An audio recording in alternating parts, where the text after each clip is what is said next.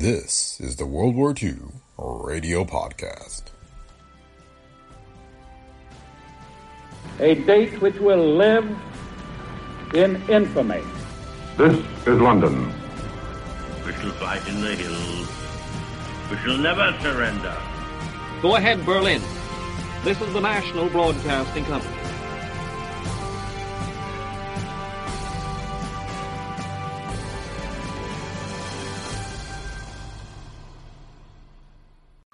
Welcome to the World War II Radio Podcast. This week we have Winston Churchill's address to the British people following the invasion of the Soviet Union by Nazi Germany. He delivered it on June 22, 1941, just hours after the attack. Operation Barbarossa, as it was called by Germany, was a surprise attack on Russia designed to quickly conquer the communist nation, despite the fact that the two countries had signed a non aggression pact in 1939. In his speech, Churchill promises support to the Russian people to fight the Nazis. Eventually, after years of fighting and millions dead, the USSR would defeat the Germans on the Eastern Front and advance all the way to Berlin.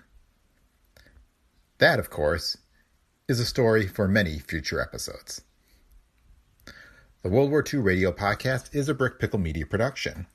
If you like the show, please leave feedback on Apple Podcasts, Spotify, or wherever you listen. You can also support the show by clicking on the link in the show notes and offering your financial support. Your donations help us to continue to produce the podcast, and thanks to those of you who've already donated. So thanks for listening, and enjoy this week's episode of the World War II Radio Podcast. I have taken occasion to speak to you tonight because we have reached one of the climacterics of the war. In the first of these intense turning points, a year ago, France fell prostrate under the German hammer, and we had to face the storm alone. The second was when the Royal Air Force beat the Hun raiders out of the daylight air and thus warded off the Nazi invasion of our island while we were still ill armed and ill prepared. The third turning point was when the President and Congress of the United States passed the Lease and Lend enactment devoting nearly 2,000 million sterling of the wealth of the New World to help us defend our liberties and their own. Those were the three climacterics. The fourth is now upon us. At four o'clock this morning, Hitler attacked and invaded Russia. All his usual formalities of perfidy were observed with scrupulous technique. A non-aggression treaty had been solemnly signed and was in force between the two countries. No complaint had been made by Germany of its non-fulfillment. Under its cloak of false confidence, the German armies drew up in immense strength along a line which stretched from the White Sea to the Black Sea. And their air fleets and armored divisions slowly and methodically took up their stations. Then, suddenly, without declaration of war, without even an ultimatum, the German bombs rained down from the sky upon the Russian cities. The German troops violated the Russian frontiers, and an hour later, the German ambassador, who till the night before was lavishing his assurances of friendship, almost of alliance, upon the Russians, called upon uh, the Russian foreign minister to tell him that a state of war existed between Germany and Russia. Thus was repeated on a far larger scale the same kind of outrage against every form of signed compact and international faith which we have witnessed in Norway, in Denmark, in Holland, in Belgium, and which Hitler's accomplice and jackal Mussolini so faithfully imitated in the case of Greece. All this was no surprise to me. In fact, I gave clear and precise warnings to Stalin of what was coming. I gave him warnings as I have given warnings to others before. I can only hope that these warnings did not fall unheeded. All we know at present is that the Russian people are defending their native soil and that their leaders have called upon them to resist to the utmost. Hitler is a monster of wickedness, insatiable in his lust for blood and plunder. Not content with having all Europe under his heel, or else terrorized into various forms of abject submission, he must now carry his work of butchery and desolation among the vast multitudes of Russia and of Asia. The terrible military machine which we and the rest of the civilized world so foolishly, so supinely, so insensately allowed the Nazi gangsters to build up year by year from almost nothing. This machine cannot stand idle, lest it rust or fall to pieces. It must be in continual motion, grinding up human lives and trampling down the homes and the rights of hundreds of millions of men. Moreover, it must be fed, not only with flesh, but with oil. So now this bloodthirsty gutter snipe must launch his mechanized armies upon new fields of slaughter, pillage, and devastation. Poor as are the Russian peasants, workmen, and soldiers, he must steal from them their daily bread. He must devour their harvests. He must rob them of the oil which drives their plows, and thus produce a famine without example in human history. And even the carnage and ruin which is victory, should he gain it, he has not gained it yet, will bring upon the Russian people, will itself be only a stepping stone to the attempt to plunge the four or five hundred millions who live in China and the 350 million who live in India into that bottomless pit of human degradation over which the diabolic emblem of the swastika flaunts itself.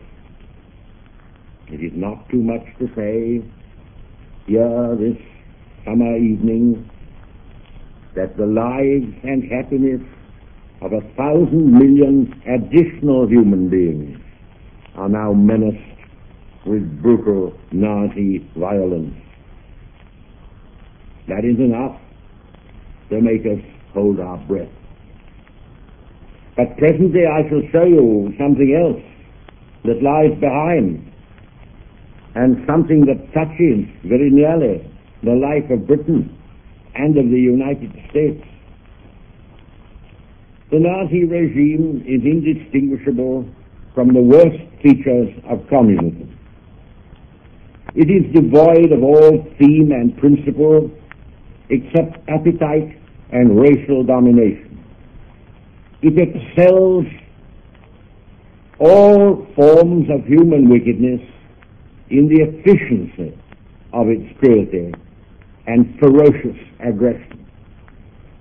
No one has been a more consistent opponent of communism than I have for the last 25 years.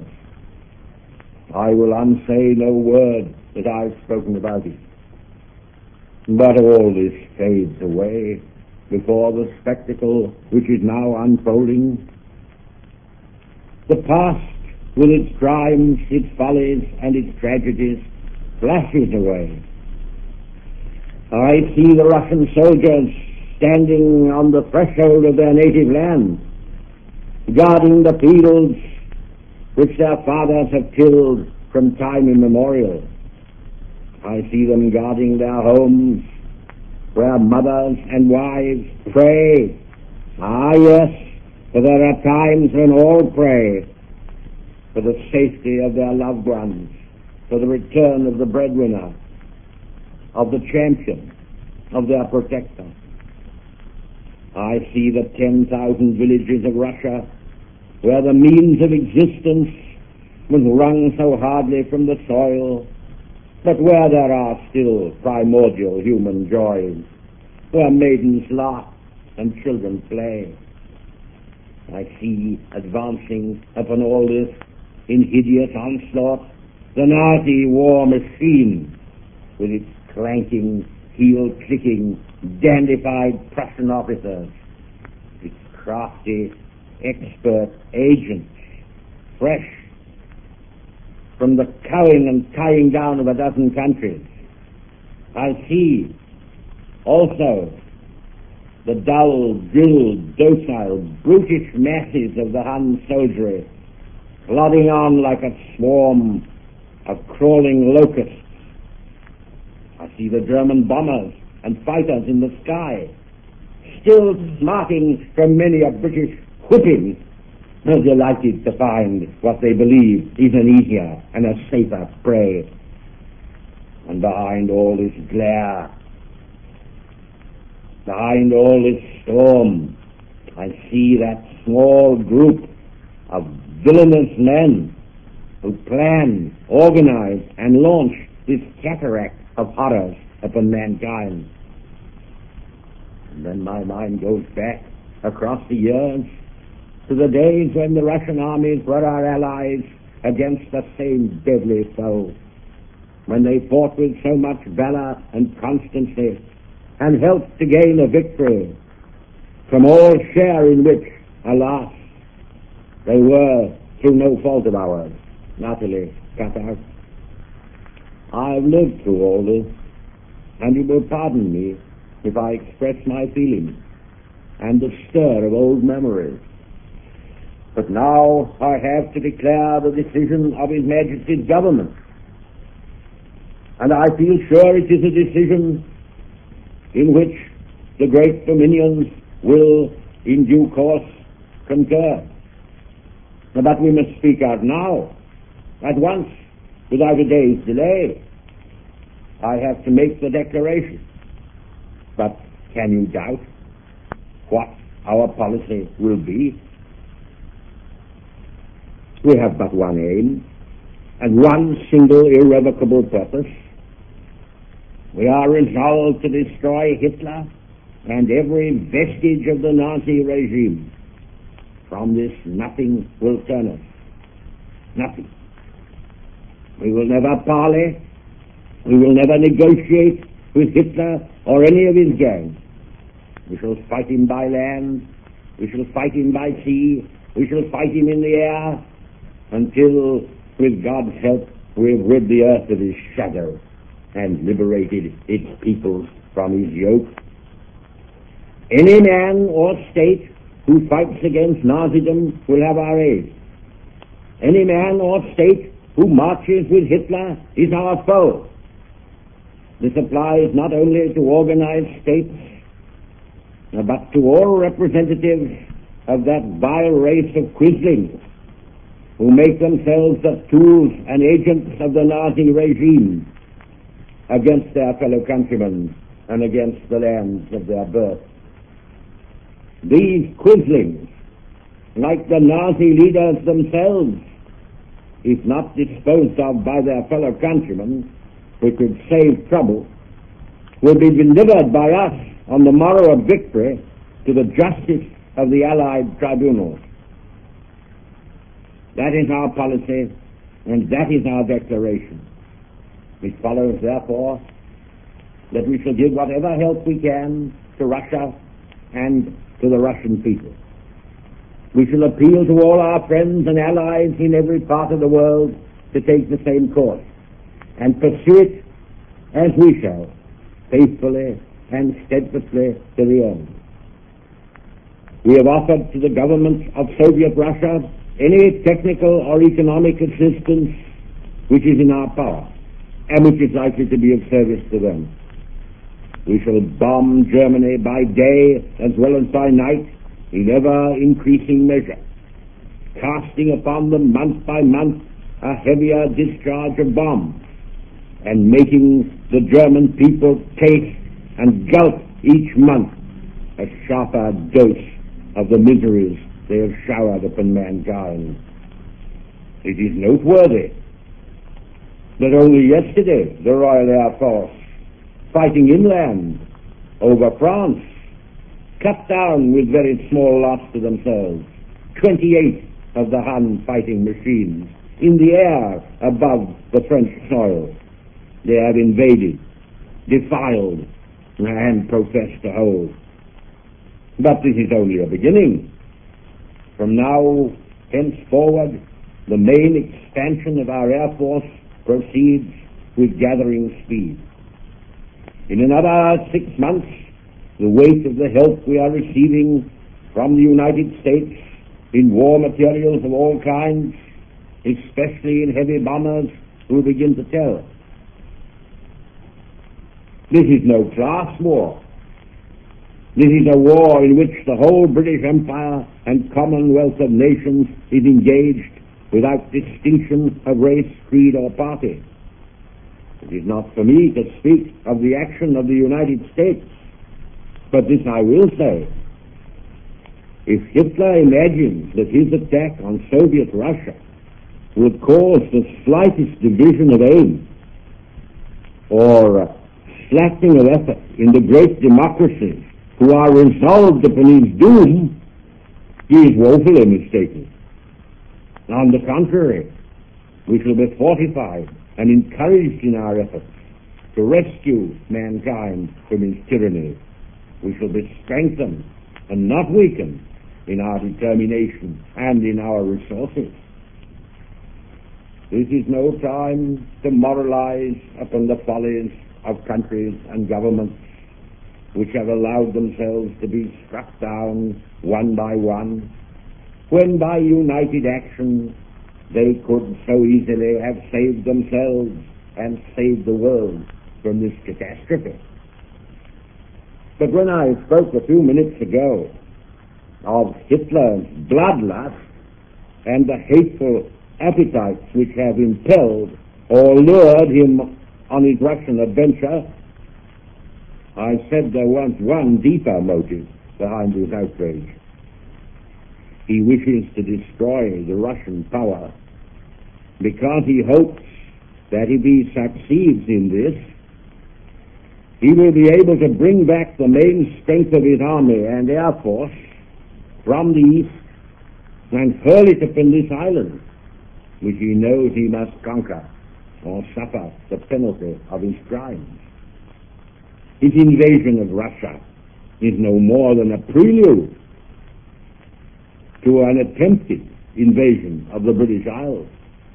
He hopes, no doubt, that all this may be accomplished before the winter comes, and that he can overwhelm Great Britain before the fleets and air power of the United States will intervene. He hopes that he may once again repeat upon a greater scale than ever before that process of destroying his enemies one by one by which he has so long thrived and prospered.